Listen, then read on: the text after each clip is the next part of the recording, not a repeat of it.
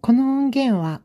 2021年7月8日木曜日に収録したものです。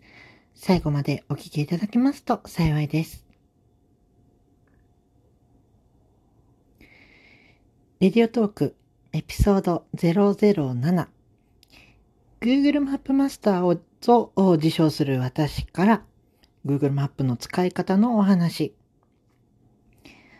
ごきげんよう、こんにちは。早野ひろとでございます。今回はあ Google マップマスターと自称する私から Google マップの使い方のお話を取りためていきます。どうぞよろしくお願いいたします。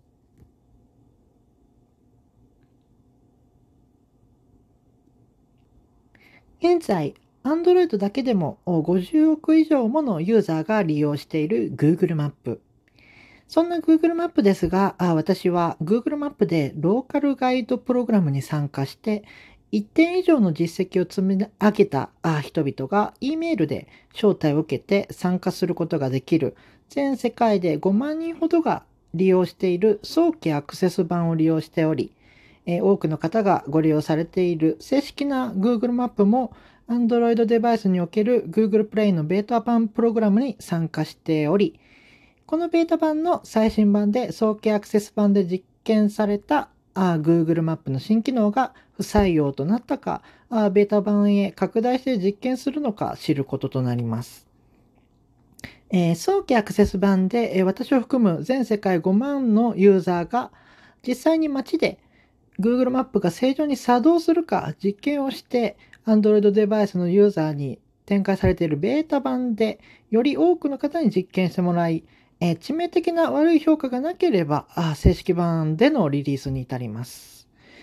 また、Google マップの早期アクセス版は正式版の Google マップとは別に E メールで招待を受けた人だけが詳細を知ることのできる隠されたアプリがあり、Google とアプリの内容に関して守秘義務の方を結んでいるため内容を明かすことはできません。えこれはあ自家用車でえ使うのならあ抵抗なく使えますが、あ公共の場でえ使うには隠れて使う必要があるので、えー、かなり気を使います。Google にかなり気を使います。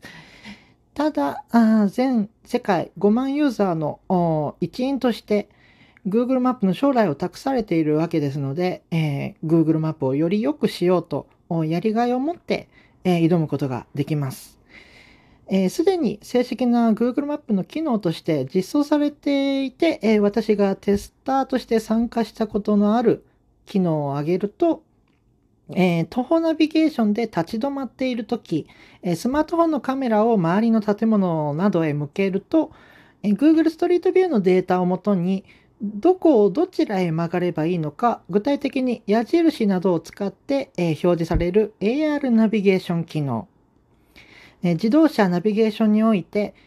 え渋滞、警察による取り締まり、事故、故障車、工事、車線規制など、道路上で何かあった場合に2ステップで他の Google マップユーザーに伝えることができる機能。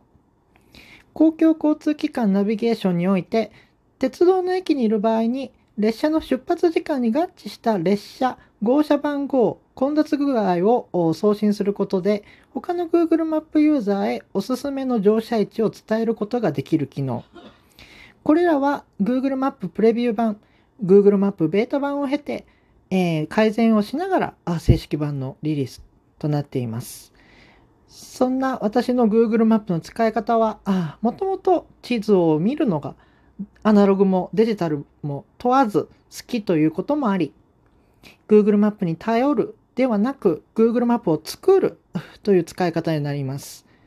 具体的にはあ自らの知識と経験を生かしてより良いルート案内を Google マップに叩き込ませる。そのためには常に自らの知識と経験をアップデートする必要があり、目的地へ出発する前に Google マップ、Google ストリートビュー、紙の地図、合わせて3つの情報源から最適なルートと途中でルートを変更する余地がある場合は、どこでどういったルートを選択するかというところまで緻密に組み込んで目的地へ向かいます。そして、え移動中に経験する信号待ちや右左折に要する時間、道路の流動性や滞りやすい場所、どういった車両が多いか、あどんどんインプットしていきます。紙の道路地図を使ってえ作っている方々と同じようなことをするわけですが、これが最適解にたどり着くまでの最短経路なのです。